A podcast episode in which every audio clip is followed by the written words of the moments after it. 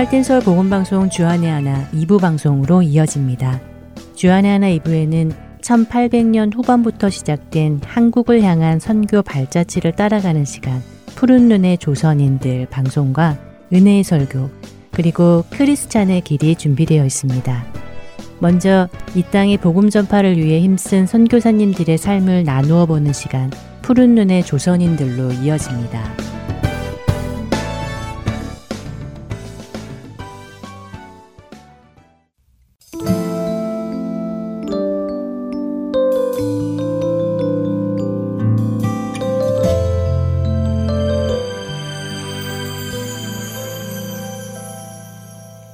애청자 여러분 안녕하세요. 푸른 눈의 조선인들 진행의 이세진입니다. 지금 미국이나 한국에 살고 있는 우리는 성경책을 쉽게 구할 수 있고 스마트폰 전화기 안에도 대부분 가지고 있지만 성교가 시작되던 당시 조선은 성경을 접하기 어려웠습니다. 성경은 한글로 번역이 되었어도 조선으로 성경을 가지고 들어오는 것은 목숨을 내놓아야 할 정도로 어려운 일이었죠. 그러나 모든 민족을 다스리시는 하나님께서는 조선의 정세를 바꾸면서까지 그 문을 여십니다. 1882년 고종이 미국과 조미 통상조약을 맺으면서 외국 종교에 대한 거부감이 줄어들기 시작했습니다. 만주에서 맥킨타이 선교사를 통해 복음을 전해 듣고 세례를 받고 함께 번역사역에 동참했던 서상윤을 기억하시나요? 조미 통상 조약 직후인 1882년 10월 서상윤은 대형 성소공회 최초의 한국 권서로 파송을 받게 됩니다. 권서란 책을 메고 직접 팔러 다니는 사람을 뜻하는데요. 다른 말로는 매서인이라고도 부릅니다. 서상류는 더 이상 성경을 숨겨서 조선에 가지고 오는 것이 아니라 당당히 전할 수 있는 첫 사람이 되었죠. 서상류는 당시 서울을 시작으로 여러 마을을 돌아다니며 복음을 전파했는데 가는 곳마다 사람들은 불교보다 더 훌륭한 종교라며 왜 그동안 알지 못했을까 하며 큰 관심을 보입니다. 심지어 성경을 가르쳐 줄 서당을 세워달라고까지 부탁하는 사람들이 있었습니다. 그렇게 다량의 성경이 전파되고 있었고 평양에도 전해지게 됩니다. 1883년부터 1884년까지 계속해서 성경책이 보급되는 놀라운 일이 생기죠. 이렇게 조선 안에 조선말로 번역된 성경이 전해지는 일이 생기고 있을 때 조선 밖에서는 무슨 일이 있었을까요? 이즈음 미국에서는 조선 성교를 향한 계획이 차근차근 진행되고 있었습니다.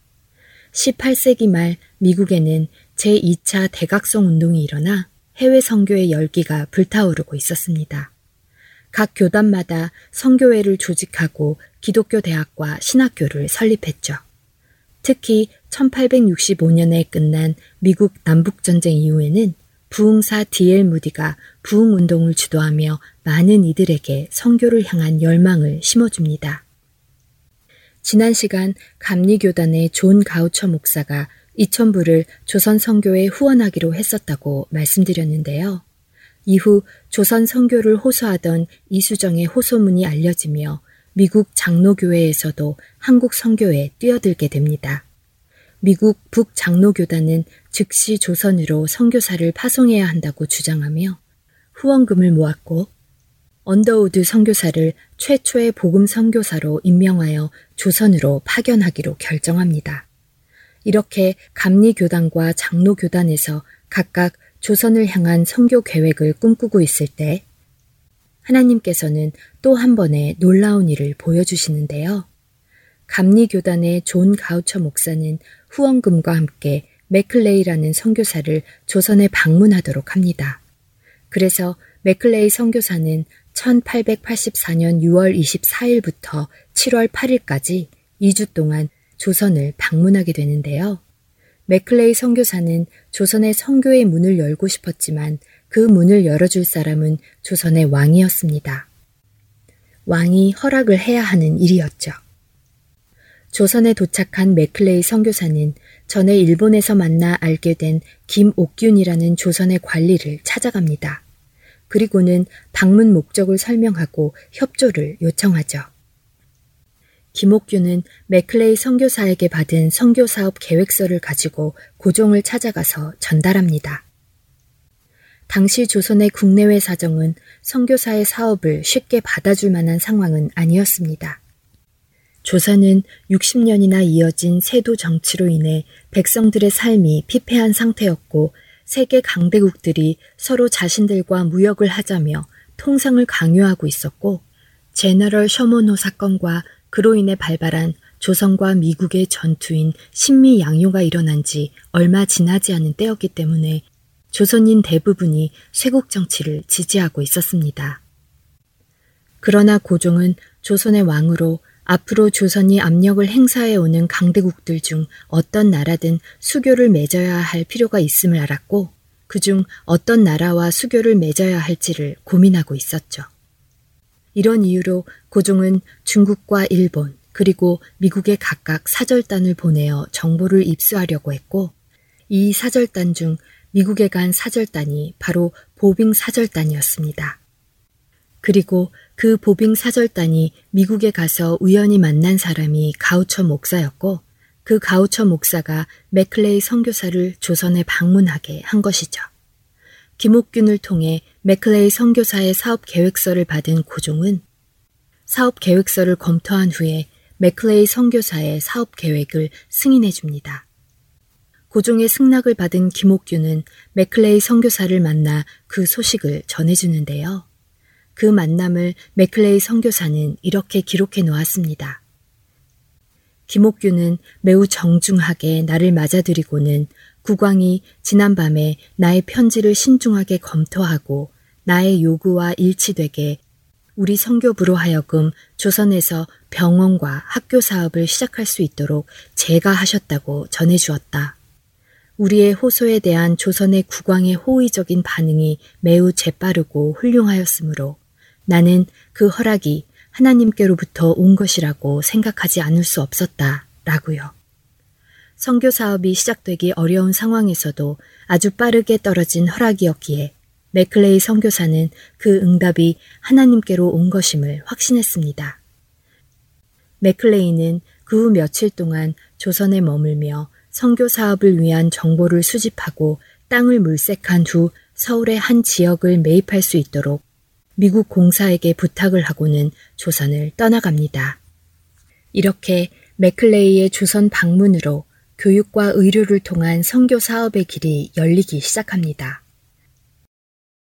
이렇게 열리게 된 문을 따라 이듬해에는 미국 감류의 아펜젤러 선교사가 교육 사업을 통한 선교를 위해 스크랜턴 선교사가 의료 사업을 통한 선교 사업을 위해 조선에 입국하게 되고 훗날 가우처 목사는 이후에 여섯 번에 걸쳐 조선을 방문하고 배제학당, 이화학당 등에 대한 지원을 했고 특별히 아펜젤러 선교사가 배제학당의 대지를 구입하는데 당시 돈으로 3천불을 지원하기도 하며 조선 선교에 크게 공헌하게 되죠.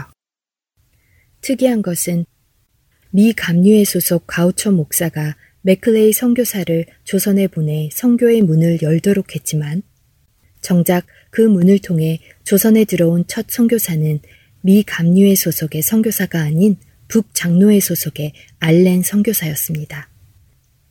맥클레이 선교사가 조선의 문을 열고 아펜젤러와 스크랜턴 선교사들이 조선 선교를 위해 준비하고 있던 때 알렌 선교사가 먼저 조선에 들어오게 되었죠. 그는 어떻게 먼저 조선에 오게 되었을까요? 또 조선에서 어떤 사역을 펼쳤을까요? 푸른 눈의 조선인들 다음 시간에 계속 이어집니다.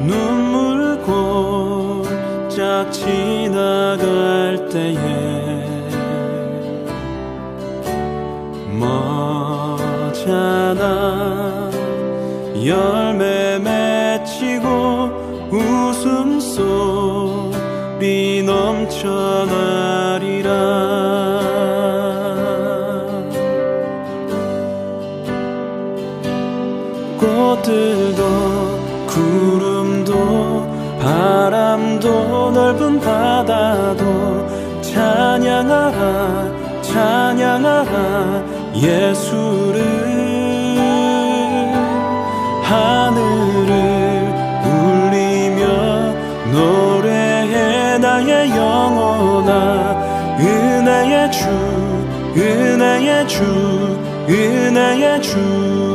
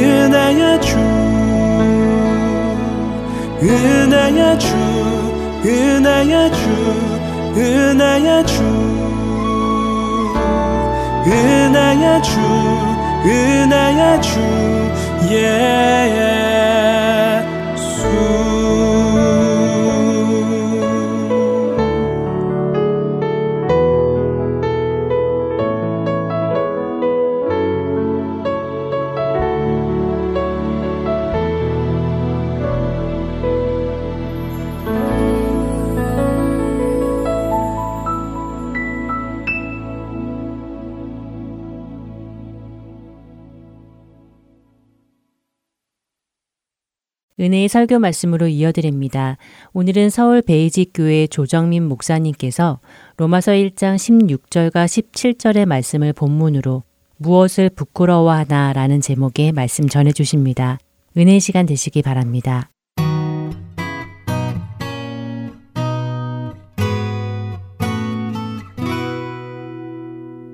그래서 오늘 복음 얘기의 이제 첫 번째 그 본문 말씀을 로마서 1장 16절 17절 말씀을 택했는데 한번 한 목소리로 같이 한번 읽겠습니다. 시작. 내가 복음을 부끄러워하지 아니하노니 이 복음은 모든 믿는 자에게 구원을 주시는 하나님의 능력이 됨이라. 먼저는 유대인에게요. 그리고 헬라인에게로다. 복음에는 하나님의 의가 나타나서 믿음으로 믿음에 이르게 하나니 기록된 바 오직 의는 믿음으로 말미암아 살리라 함과 같으니라. 아멘. 네, 잠깐 기도하겠습니다. 하나님 아버지, 네, 바울이 복음을 부끄러워하지 않는다고 했는데 그는 사실 예수님을 부끄러워했던 사람이지만 어떤 계기로 무엇 때문에 이렇게 부끄러워하지 않게 되었는지 알고자 합니다. 저희들의 눈을 열어 주의 법에 기이한 것을 보게 하시고 저희들의 귀를 열어서 세미한 하나님의 음성을 듣게 하여 주옵소서. 그리하여 이 혼탁한 시대에 분별하며 살게 하여 주옵소서. 예수님 이름으로 기도합니다. 아멘. 사실 사도 바울이라고 하는 사람 참 흥미로운 사람이에요. 그죠? 원래는 뭐, 이 다소 사람 출신인데, 다소는 소아시아에 있는 사람이에요. 그러니까 예루살렘이나 정통 유대인은 아니죠. 그쪽에서 이 예루살렘으로 유학 온 거나 마찬가지죠. 어떻게 보면 아버지가 큰 꿈을 안고 아들 이름을 원래 사울이라고 지었어요. 사울은 아시다시피 이스라엘의 초대 왕 이름이에요. 그러니까 어쩌면 아들을 낳아서 이 아들이 이스라엘의 초대 왕처럼 됐으면 좋겠다. 그런 꿈을 가졌을지도 모르죠. 그러니까 뭐 이름을 그렇게 지었겠죠. 바울은 나중에 자신이 또 이름을 헬라식으로 부른 거기도 하고 또 뜻이 조금 다르기도 해요. 사울은 이렇게 뭐 붙든다라는 뜻이 강한 반면에 바울이라는 것은 작다라고 하는 이런 의미가 있거든요. 그래서 그는 어떻게 보면 인생을 움켜쥐고 살다가 그 자신이 지극히 미미한 존재라는 것을 아마 뒤늦게 깨달았지 않았나 이렇게 생각이 돼요. 어쨌건 이 바울이라는 사람은 예수 믿는 사람, 다는 사람들을 아주 철천지 원수로 알았던 사람이죠. 그는 정통 히브리인 그래도 혈통을 타고 나서 그는 뭐 난지 8일 만에 할례도 받았고 유대인 중에 자기 유대인이라고 스스로 자부심을 가졌고 그리고 누구보다도 그 유명했던 당시에 가말리엘 선생 문화에 들어가서 유명한 랍비가 되는 그런 정통 코스를 밟았던 사람이니까 어, 예수라는 사람이 갑자기 나타나서 그가 메시아다라고 하는 걸 이해도 할 수 없었고 견딜 수도 없었고 그래서 얼마나 분노하고 얼마나 그가 예, 하나님께 열심이었는지 예수를 그리스도라고 하는 사람들은 무조건 붙잡아서 이렇게 넘겨주는 그런 아주 그냥 열혈 분자였다고 할까요? 그런 사람이었어요. 그랬던 그가 이제 이 다마섹으로 다마스커스로 가는 도중에 예수를 만나지 않습니까? 만나면서 그의 인생은 완전히 180도 그 바뀌게 되죠. 예수님을 만나면 바뀝니다, 사실은. 안 바뀌는 까닭은 안 만나서 안 바뀌는 거고, 이렇게 만나는 것 자체가 뭔지도 잘 모르고 사실은 그냥 교회만 들락날락 하는 사람들이지. 저는 제가 지금 예수님을 전한 지가 이제 꽤 이제 몇 년 되어 가는데 믿고 나서 기적이 두 가지 있는 걸 봤어요. 어, 멀쩡한 사람이 예수님 믿는 거 기적입니다. 보통 일이 아니에요. 다른 기적이 여러분 기적이 아니에요. 예수 믿는 게 기적입니다. 그 예수님을 메시아라고 부르는 게 기적이에요. 예수는 그리스도다. 이거 고백하는 거 기적입니다. 근데 더 큰 기적은 예수 믿는다는 사람이 안 바뀌는 건 더 큰 기적이에요. BC와 AD로 안 나눠진다. 예수를 만났는데 인생에 BC와 AD가 없다. 이건 또 기적 중의 기적이에요. 그래서 저는 여러분들이 두 번째 기적에 속하지 않고 첫 번째 기적을 경험하는 사람이 되기를 바랍니다. 어쨌건 바울은 오늘 이렇게 지금 고백하기 이르는 것이죠. 로마에 있는 교회. 그 당시 로마 교회가 무슨 큰 교회가 아니에요. 무슨 뭐 로마 교황청 같은 그런 큰 건물이 있는 것도 아니고 로마에 어떻게 보면 지금으로 보면 가정교회가 몇 개 있었을 때예요. 그래서 로마서를 쓸 때 이 당시에 학자들은 쭉 조사를 해보면 그 로마의 가정교회가 한 서너 군데 있었을 것으로 그렇게 추측을 해요. 다 합치 몇 명일까요? 한 뭐 2, 30명, 3, 40명. 그렇게 적은 로마에 본인이 가는 게 꿈이었고 그렇게 나중에 로마로 가게 되기 전에 이 로마 교회를 향해서 쓴 로마에 있는 몇 안 되는 그리스도인들을 향해서 쓴 편지에 그는 이렇게 쓰는 것이죠. 나는 복음을 부끄러워하지 않는다.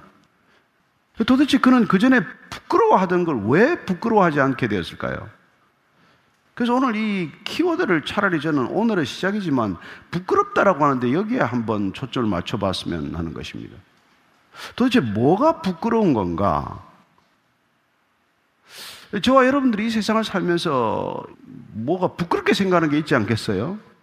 자랑스럽게 생각하는 것도 기준이 있을 테고, 부끄럽게 생각하는 것도 어떤 기준에 미흡하다, 모자란다고 생각하니까 부끄러워할 거 아니겠어요? 근데 여러분들은 지금 살면서 뭐가 부끄럽고 뭐가 부끄럽지 않은가요? 근데 지금 우리가 이 기독교를 위기라고 말하는 까닭은 예수 믿는 걸 점점 부끄러워하는 거예요. 예수 믿는 걸 점점 숨기는 거예요. 뭐 옛날처럼 공개적으로 박해를 하거나 무슨 뭐 순교를 하거나 그러지 않지 않습니까? 근데 예수 믿는 걸 부끄러워하고 예수 안 믿는 걸 너무나 지성적이고 교양적이고 당당하게 생각하고 이게 지금 이렇게 돼 있거든요. 물론 뭐 한국이 기독교 국가가 아니기 때문에 크리스천이 소수기 때문에 다수가 난 크리스천이기 때문에 뭐 크리스천에 대한 어떤 편견이나 이런 그 좋지 않은 생각들을 갖고 있다는 것은 우리가 뭐 충분히 이해할 수 있는 일이죠. 그러나 정작 예수를 그리스도라고 믿는 사람들이 그 사실을 부끄러워한다면 이건 보통 일이 아니거든요. 무슨 작전상, 전략상 내가 뭐 하여튼 은밀하게 전도를 하기 위해서 내 신분을 감춘다. 난 아예 그냥 저 직장에 스파이로 들어갔다. 뭐 그러면 뭐 아예 그, 그 신분을 감추는 것 좋겠습니다만은 아마 당당히 그리스도인이라는 것을 내도 괜찮은 그런 환경이나 여건에서도 그리스도인이라는 걸 부끄럽게 생각하는 시대가 되었다는 거예요. 그 지금 초등학교나 가면은 지금 뭐 크리스찬이라고 오픈한 애들이 지금 뭐 3%? 어, 채안 된대요. 뭐. 그 미만이라고. 근데 선교사, 선교적으로 3% 미만의 크리스찬이면은 그걸 선교지라고 말한단 말이에요. 그게 지금 우리가 뭐 선교, 뭐 한국이다 무슨 선교를 많이 내보낸다 하지만은 정작 지금 선교지화 해버린 곳이 학원과 이런 데는 전부 지금 선교지가 되고 만 거죠. 초등학교부터 대학교까지. 그리스도인이란 말을 못하게 된 그런 거 비슷했으니까. 코로나를 거치면서 더 지금 심각해진 것 아닙니까? 그래서 오늘 이 사도 바울이 그 2000년 전 로마 교회를 향해서 그 소수의 그리스도인들이지만 당당하게 복음을 선포할 수 있도록 어떻게 보면 격려하는 차원에서 본인이 커밍아웃 한 얘기를 하는 거예요. 난 더 이상 복음을 부끄러워하지 않는다. 그런 복음을 부끄러워해. 예수를 수치스럽게 생각했고, 예수 믿는다는 걸 증오했기 때문에 그렇게 살았지만, 정작 본인이 예수님을 만나보니까, 알고 보니까, 이건 뭐, 정말 지금까지 자기가 그토록 몸담아왔던 유대교, 기본, 기존 종교 시스템이 이게 부끄러운 일이지, 예수님 안에서는 진정한 자유를 누릴 수 있다는 걸 알고 나서는 아 예수님이야말로 진리구나 하는 걸 알고 나서는 더 이상 부끄러운 게 아니라 종교심을 가지고 종교적 열심을 다하는 사람들을 부끄러워하게 한다. 저 사람들이 부끄러워할 사람이다. 이걸 확실히 선언한 사람이기 때문에 우리가 사도 바울, 사도 바울 하는 거죠. 바울이 지금 신약 성경의 3분의 1 이상을 쓰는 이런 놀라운 일들이 일어난 거란 말이에요. 왜 그런 복음을 부끄러워하지 않게 되었느냐? 뭐가 복음인데? 뭐가 복음이길래 그런 부끄러워하지 않았냐는 것이죠. 그리고 지금 그걸 우리가 잠깐 우리 얘기하기 전에 그럼 예수님을 메시아라고 고백 안 한 사람들, 예수님을 메시아라고 생각하는 사람들을 부끄럽게 여기는 세상은 그러면 어떠냐? 야, 좀 교양 있게 살아라. 아직도 교회 나가냐? 아직도 예수 믿냐? 그런 사람들이 사는 세상은 어떤 세상이길래 그들은 예수를 부끄럽다고 하고 뭘 부끄럽다고 여기지 않느냐? 그걸 한번 볼 필요가 있다, 그죠? 예수 믿는 걸 창피하게 여기고 예수 믿는 사람들을 부끄럽게 여기는 그 세상은 어떤 모습이길래 도대체 그들은 이 복음을 부끄러워한다 이렇게 말하는 것이죠. 그걸 사도 바울이 대비를 시켜 놓은 게 로마서 1장 24절 이하예요. 24절 이하를 한번 쭉 자막을 따라서 한번 읽어 보겠습니다. 세상이 왜 그리스도를 부끄럽게 여기며 그들이 부끄럽지 않게 여기는 건 뭔지 말이죠. 자, 그렇게 한번 읽어보시죠. 그러므로 하나님께서 그들의 마음의 정욕대로 더러움에 내버려 두사 그들의 몸을 서로 욕되게 하게 하셨으니 이는 그들이 하나님의 진리를 거짓 것으로 받고 피조물을 조물주보다 더 경배하고 섬김이라. 주는 곧 영원히 찬송하실시로다. 아멘. 이 때문에 하나님께서 그들을 부끄러운 욕심에 내버려 두셨으니 곧 그들의 여자들도 순리대로 쓸 것을 받고 영리로 쓰며 그와 같이 남자들도 순리대로 여자 쓰기를 버리고 서로 향하여 음욕이 부릴 듯하며 남자가 남자와 더불어 부끄러운 일을 행하여 그들의 그릇 때문에 상당한 보험을 그들 자신이 받았느니라. 또한 그들이 마음에 하나님 두기를 싫어하며 하나님께서 그들을 그 상실한 마음대로 내버려 두사 합당하지 못한 일을 하게 하셨으니 곧 모든 불의, 추악, 탐욕, 악의가 가득한 자요, 시기, 살인, 분쟁, 사기, 악독이 가득한 자요, 수군수군하는 자요, 비방하는 자요, 하나님께서 미워하시는 자요, 능욕하는 자요, 교만한 자요, 자랑하는 자요, 악을 도모하는 자요, 부모를 거역하는 자요, 우매한 자요, 배약하는 자요, 무정한 자요, 무자비한 자라. 그들이 이 같은 일을 행하는 자는 사형에 해당한다고 하나님께서 정하심을 알고도 자기들만 행할 뿐 아니라 또한 그런 일을 행하는 자들을 옳다 하느니라. 자, 바울은 지금 어느 쪽이 부끄러워해야 하느냐를 얘기하는 거죠.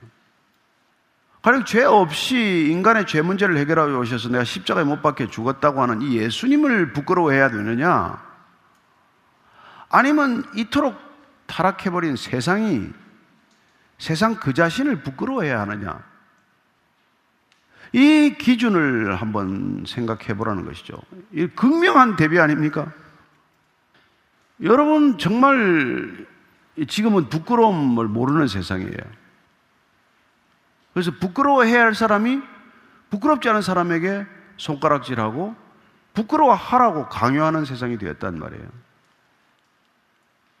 옛날에는 뭐 간음이라는 게 이게 뭐 듣지 못했잖아요.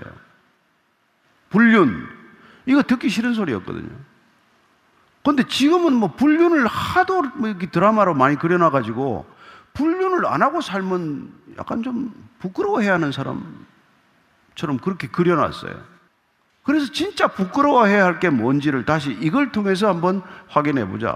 세상은 더 이상 부끄러운 게 없어요. 뭘 해도 부끄럽지 않아. 뭘 해도 당당해. 네가 원하는 대로 하라. 그게 곧 길이요 진리다. 이런 세상을 만들어 놨기 때문에. 그래서 성경은 여러분, 그러면 그럼 예수님 당시하고 지금하고 크게 다르냐? 아브라함 시대하고 지금하고 크게 다르냐? 아니에요. 여러분, 큰 오산입니다. 세상이 달라졌다고 생각하면. 지금 우리가 읽은 이 세상의 초한 모습은 이게 지금 우리가 읽은 게 지금 이 시대 얘기입니까?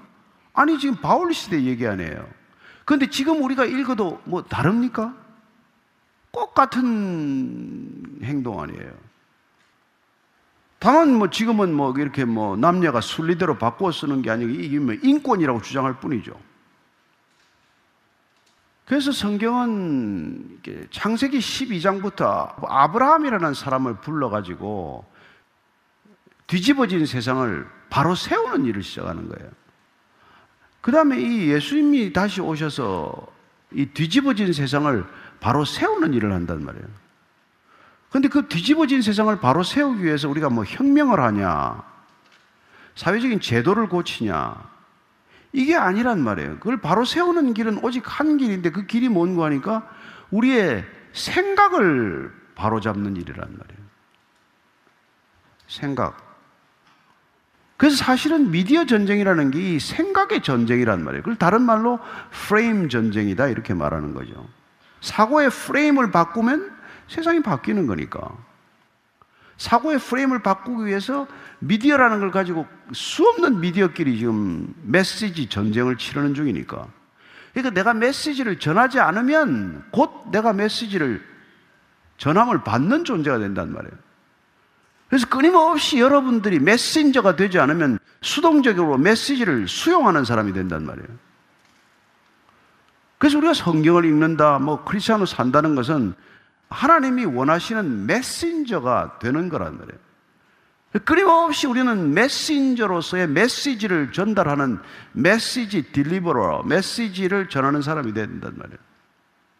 말로, 표정으로, 행동으로, 삶으로, 그 모든 것을 우리는 메시지를 전하는 사람이 되어야 하는 것이죠. 그 메시지가 뭡니까? 이 세상이 복의 기준이 아니라 우리가 복의 기준이다. 이거란 말이에요. 그래서 아브라함을 불러서 넌 더 이상 세상이 복이 아니라 내가 복이다. 이게 시작이에요. 창세기 시작이나 마찬가지예요. 왜 아담과 하와가 복을 기준으로 세워놨더니 이 실족하고 말았기 때문에 먹지 말라는 독극물을 하나 먹은 거나 마찬가지니까. 그래서 아브라함을 복의 기준으로 세운 것이 구약이란 말이에요. 그 아브라함도 인간이란 말이에요. 결국은 말라기까지 왔지만 인간을 기준으로는 더 이상 복을 기준을 바꿀 길이 없기 때문에 예수님께서 오셔서 복의 기준을 또 새롭게 바꾼단 말이에요. 그 복의 기준으로 세운 게 십자가란 말이에요. 십자가는 이 세상에서 이해할 수 없는 복의 기준이 되고 말았지만 어쨌건 예수님께서는 그 십자가를 복의 기준으로 세우셨단 말이에요. 그 복의 기준으로 세우기 전에 그분께서는 산상순이라고 하는 첫 번째 설교를 통해서 복이란 네가 돈을 좀 더 벌고 자리가 좀 높아지고 이름이 높아지고 무슨 뭐 어, 격이 뭐 네가 뭐 달라지는 이게 복이 아니라 팔복의 기준 새로운 기준을 제시한 거란 말이에요. 그건 뭐 여러분들이 잘 아시다시피 예. 그래서 그분께서는 복이 첫 번째로 내 마음이 가난해야 된다. 그래서 심령이 가난해진단 말이에요. 내가 나를 비워서 가난해지는 게 아니라 그분이 내 안에 차고 들어오셔서 그분이 가득해서 나는 흔적도 없어지는 것을 느끼는 것. 그게 마음의 가난이에요. 애통할 줄 아는 것. 그거는 공감하는 능력이죠. 그것도 우리가 진정 하나님 안에서 하나님의 마음이 될 때 순수하게 우리가 같이 울고 같이 웃을 수가 있지. 안 그러면 우리가 슬픈데 슬픈 척 하는 거란 말이에요. 뭘 슬퍼요, 지가. 언제 슬프나 해보긴 했어. 다 슬퍼하는 걸 이용하는 거 아니에요. 진짜 슬프면 말도 못해요. 말도 안 나와요. 온유한 사람이 되는 것, 의에 줄이고 목이, 목마른 사람이 되는 것, 긍휼을 베풀 줄 아는 사람. 그, 그 긍휼을 베풀 때면 자랑합니까?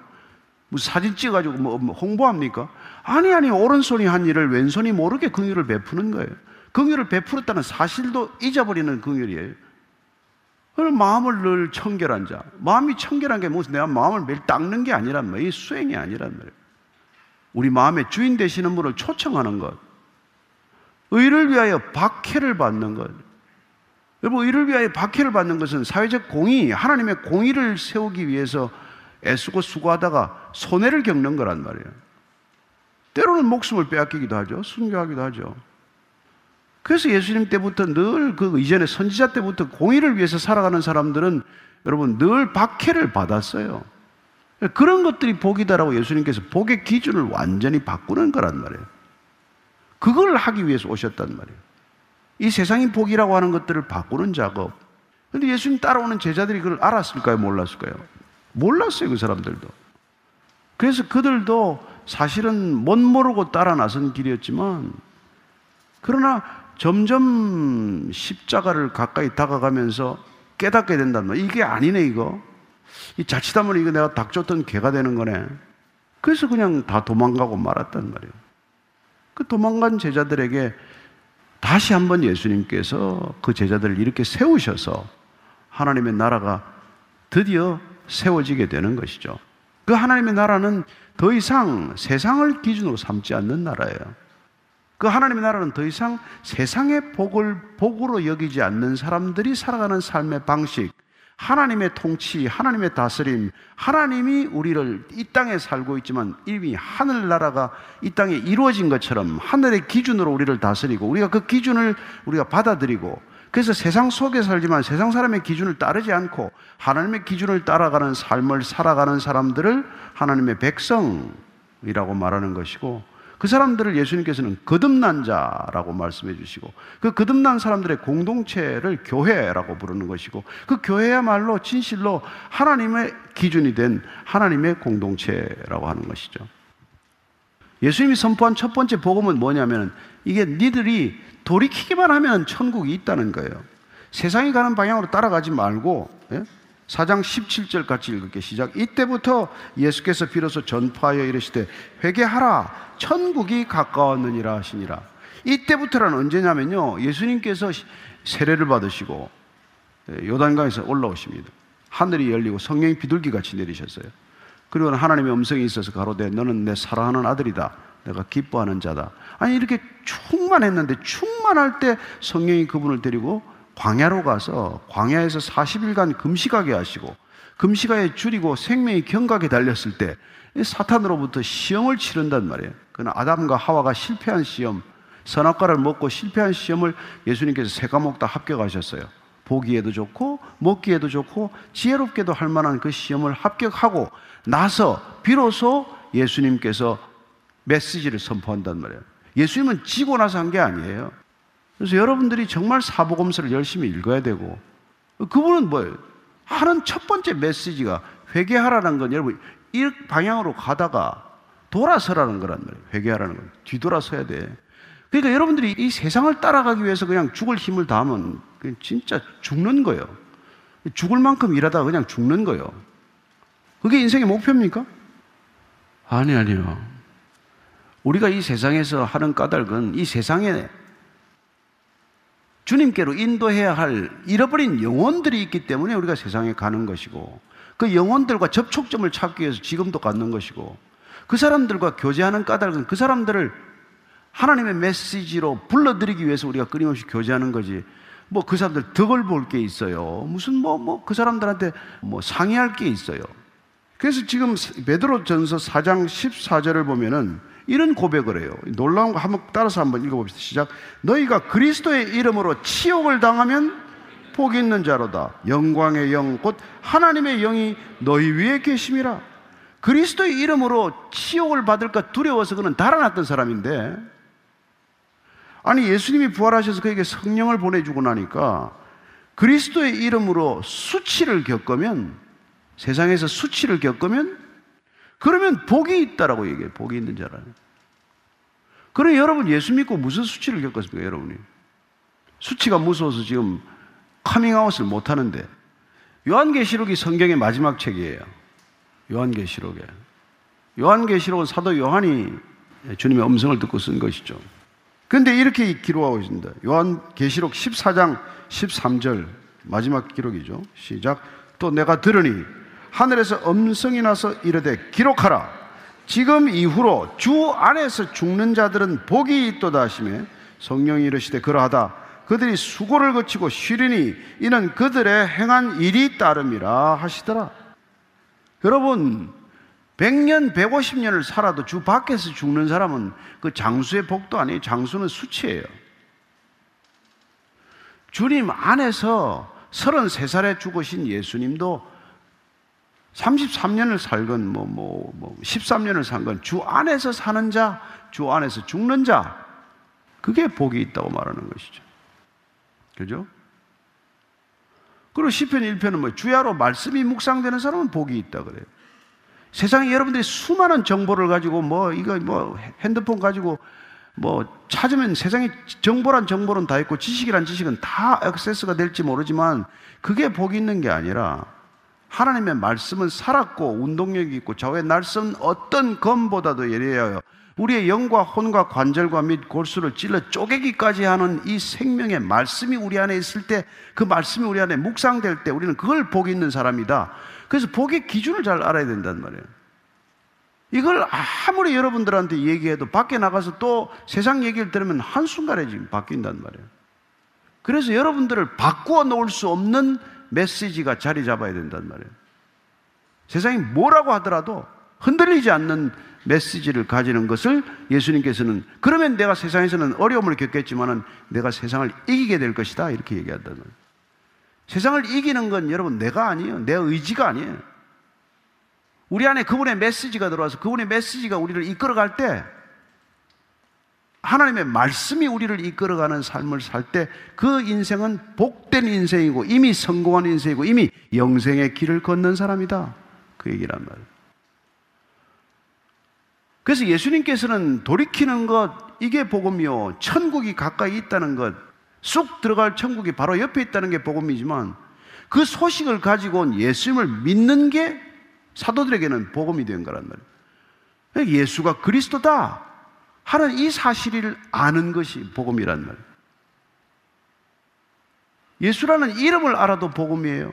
예수 이름 자체가 하나님은 곧 구원이시다. 하나님이 구원하신다는 뜻이니까. 구원이 세상에 있지 않고 구원이 예수께 있다. 주 예수를 믿으라. 그리하면 너와 내 가족이 구원을 얻으리라. 이런 말을 듣고 그 말을 믿는 것, 그게 복이란 말이에요. 그러니 여러분, 뭐가 복된 소식인지를 알아야 돼. 여러분, 로또가 당첨됐습니다 하는 복된 소식을 들었다고 믿은 사람들 거의 다 망했잖아요. 복권 당첨되가 잘 된 사람 보셨습니까?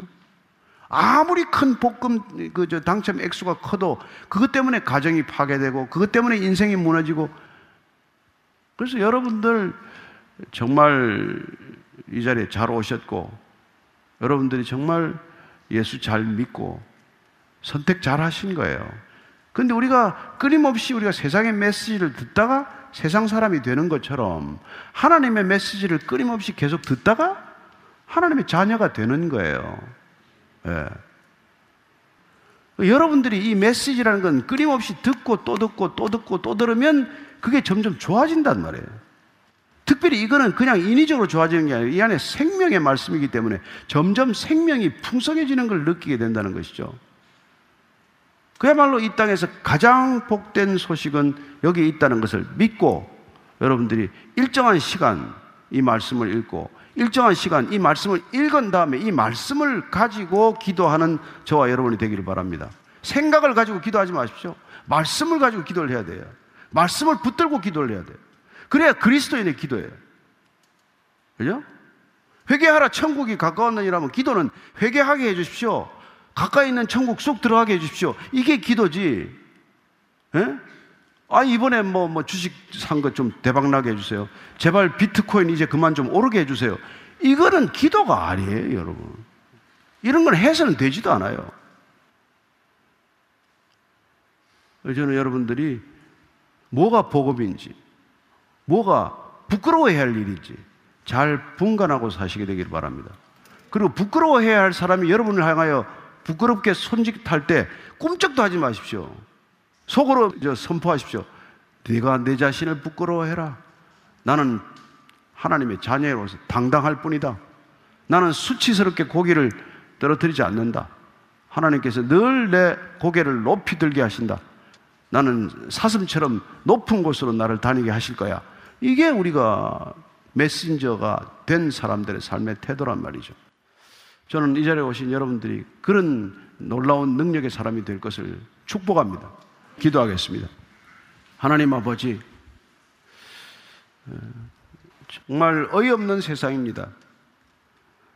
부끄러워서 얼굴을 들지 못하고 고개를 이렇게 숙여야 할 사람들이 당당히 고개를 들고 목청을 높이고 그리스도인들을 향하여 교회를 향하여 삿대질하고 비난하고 욕하고 이런 시대가 되고 말았습니다. 하나님 아버지, 물론 우리가 부끄러워해야 할 일들을 하기도 합니다. 저희들 잘못이 없지 않습니다.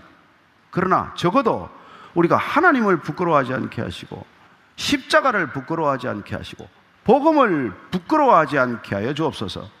사도 바울이 복음을 부끄러워하지 않는 까닭은 이 복음이야말로 모든 믿는 자에게 구원을 주는 하나님의 능력이 된다고 선포했을 뿐만 아니라 뭐 순서야 유대인이 먼저건 헬라인이 먼저건 모든 사람들에게 복음의 능력이 드러날 것이고 또한 하나님은 믿음에서 믿음으로 우리를 이르게 하셔서 놀랍게도 그 믿음으로 세상을 이기게 하실 줄로 믿습니다.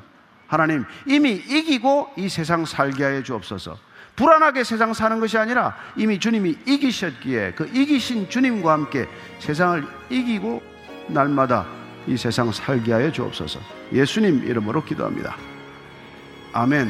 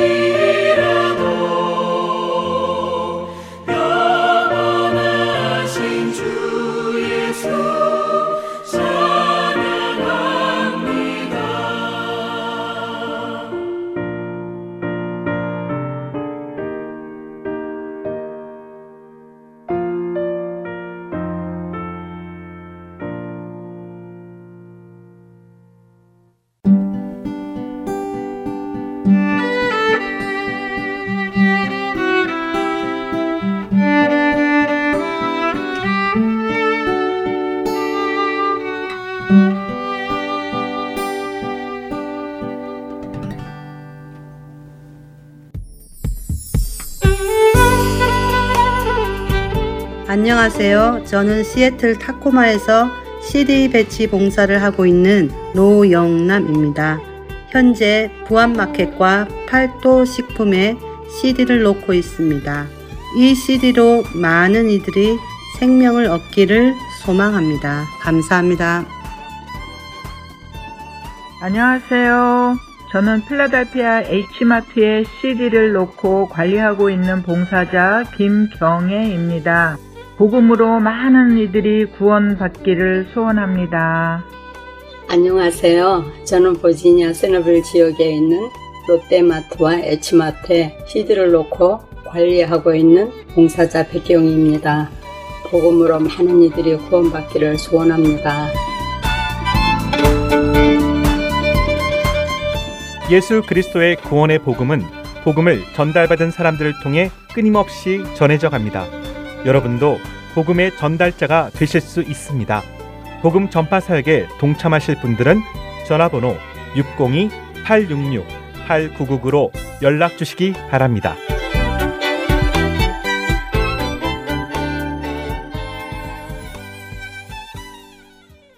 이어서 크리스찬의 길 들으시겠습니다.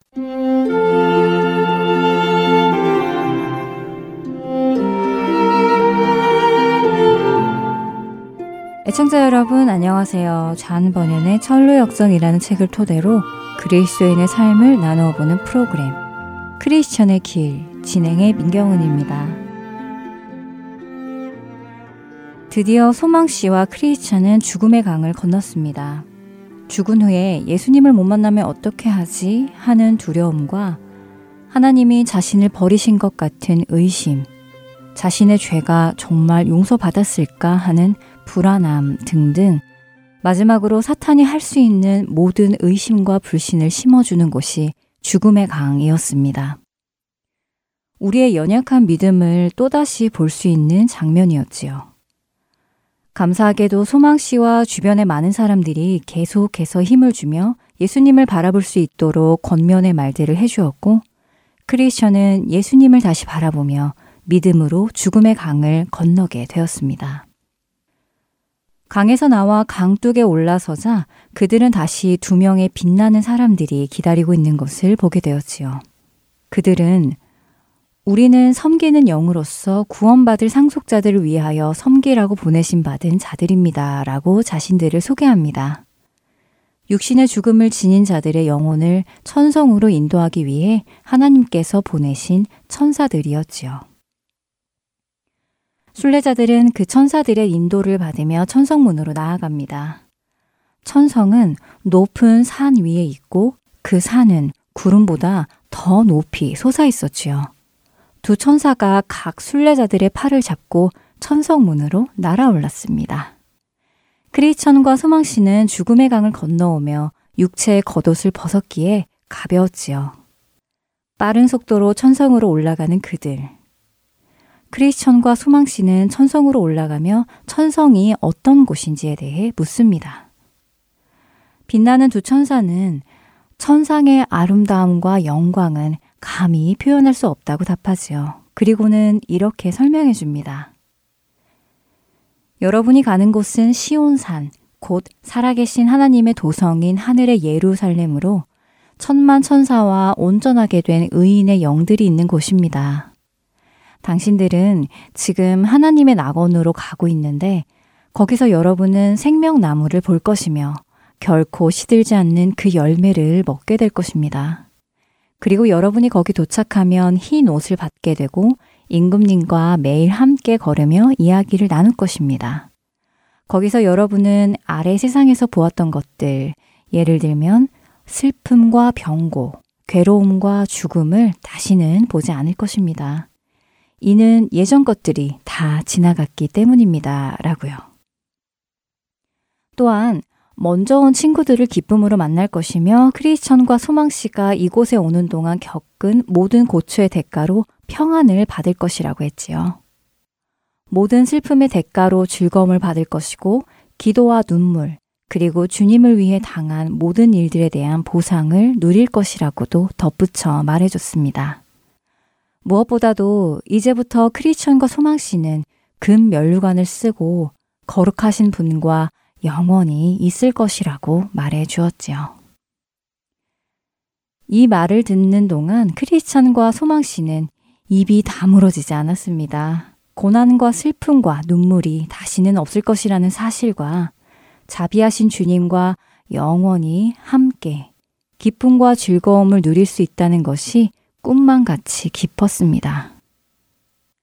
이렇게 이야기를 나누며 그들이 천성문에 다다르자 한 무리의 천군들이 그들을 맞으러 나옵니다.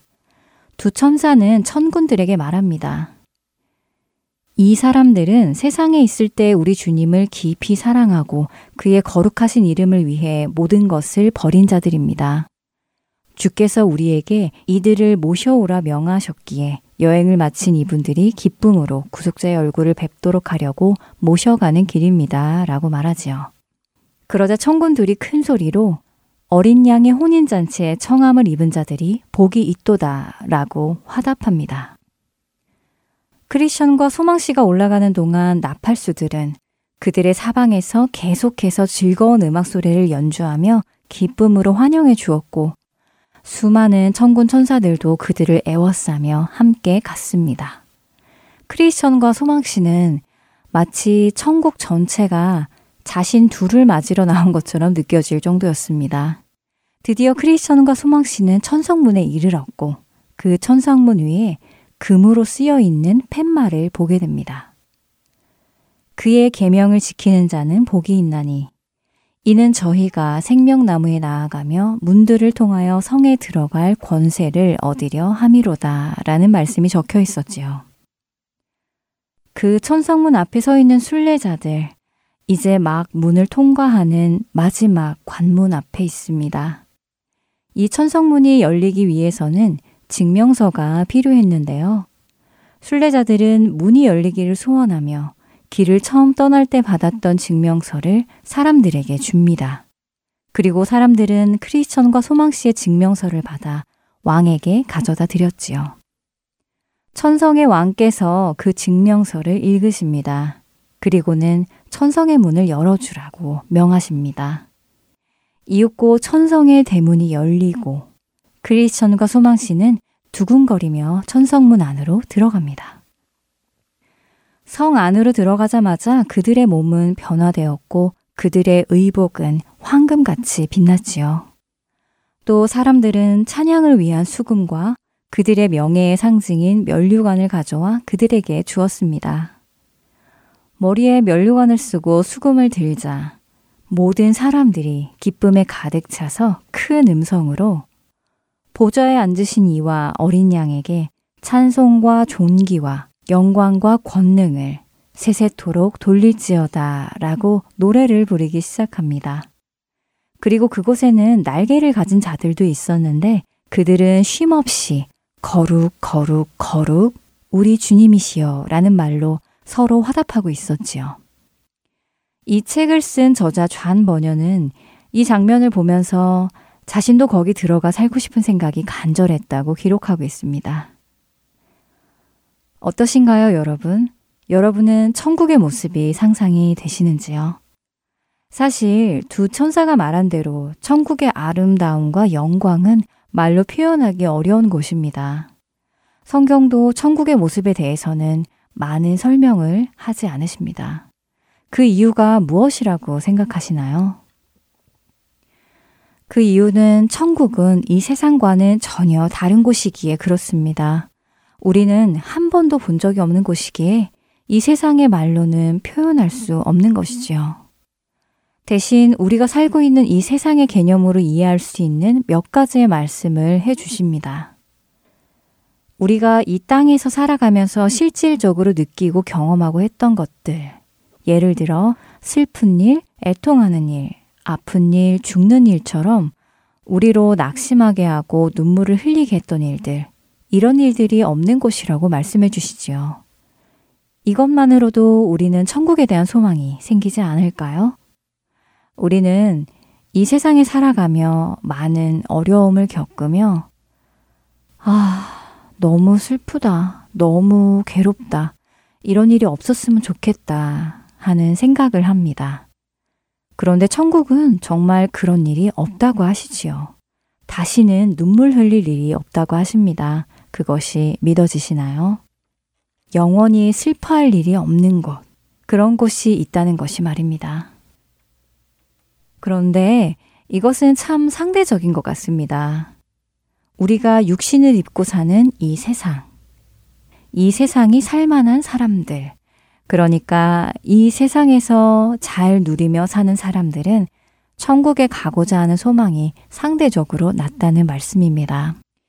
이 땅에서의 삶이 힘들면 힘들수록, 괴로우면 괴로울수록, 슬프면 슬플수록, 이런 아픔과 고통과 슬픔이 없는 천국에 하루라도 빨리 가고 싶은 소망이 생기는데, 이곳에서 큰 어려움도 없고, 큰 슬픔이나 고통도 없이 편안하게 살아가는 사람들에게는 천국에 대한 간절함이 그렇게 크지 않다는 것이지요. 바로 그런 이유로 복음은 가난한 자들에게 빠르게 전파된 것이 아닐까요? 또한 예수님께서도 심령이 가난한 자들에게 천국을 보는 복이 있다고 말씀하신 것이고요. 여러분은 어떠신가요? 천국에 대한 소망, 다시 말해 천국을 가고자 하는 열망이 있으십니까? 아무런 고통도 슬픔도 아픔도 없는 그곳에 가고자 하는 열망이 우리 안에 있기를 소망합니다. 천국의 모습을 표현해주는 것 중에 우리가 이해할 수 있는 것 중 또 하나는 천국의 길이 금으로 되어 있다거나 천국의 성이 많은 보석으로 장식되어 있다는 것입니다. 금과 보석들은 우리가 이 땅에서도 볼 수 있고 가질 수 있는 것들이니 우리가 상상할 수 있는 천국의 모습을 보여주시는 것이지요. 그러나 동시에 그 안에는 의미가 담겨 있기도 합니다. 어떤 의미일까요? 왜 천국의 길은 금으로 보석으로 되어 있을까요? 그것은 우리가 이 땅에서 귀하다고 여기는 것들, 가치 있다고 여기는 그런 보석도 사실 천국에서는 흔하다는 것을 말씀하시는 것입니다. 우리가 이 땅에서 금과 은, 보석을 귀히 여겨서 그것들을 가지려고 노력하지만 그것들을 쌓아 놓으려고 노력하지만 사실 천국에 가면 그것들을 가질 필요도 없고 쌓아 놓을 필요도 없는 것입니다. 어디에서나 볼 수 있고 밟고 다닐 수 있는 것들이니까요. 그렇다면 천국에는 그런 금은 보석보다 더 가치 있는 것들이 있겠지요. 우리가 이 땅에서 가치 있다고 생각하는 그 금은 보석이 모든 길과 건물들의 벽을 이루고 있다면 천국에서 그 금은 보석의 가치는 우리가 사는 이 세상에서의 시멘트나 아스팔트, 벽돌과 같은 가치라는 말이기도 한 것입니다. 우리에게는 시멘트나 아스팔트, 벽돌보다 더 가치 있는 것들이 많은 것처럼 천국에서도 금과 은, 보석보다는 더 가치 있는 것들이 많다는 것을 우리에게 말씀하시는 것입니다. 비록 지금은 우리가 그것을 한 번도 본 적이 없는 것이기에 그것이 무엇일지 잘 모르지만 분명 그것은 금과 은, 보석보다 더 가치 있는 것들임을 확신합니다. 어쩌면 그것은 하나님의 영광일 수도 있고 그분의 임재일 수도 있으며 그분과의 연합 속에서 얻어지는 최고의 기쁨, 참된 기쁨일 수도 있습니다. 그것이 무엇인지는 잘 모르지만 우리는 가장 아름답고 가장 보배롭고 가장 소중하고 가장 기쁜 것을 영원토록 그분과 누리게 될 것입니다. 모든 것이 유한한 이 세상에서 벗어나 영원한 그곳에 가서 그것을 영원히 누리고 싶은 소망이 생기지 않으시는지요?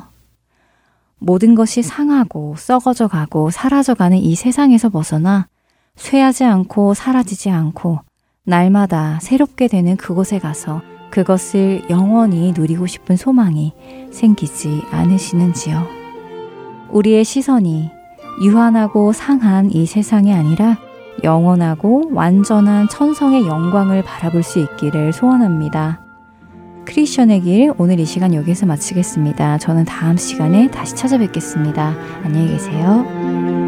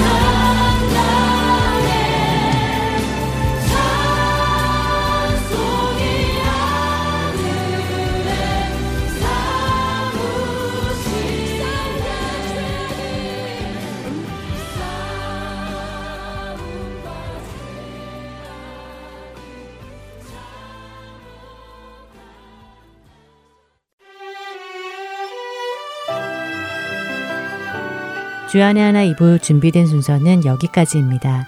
계속해서 주안의 하나 3부로 이어집니다. 주님의 말씀을 더 알아가는 시간 되시기 소망합니다. 안녕히 계세요.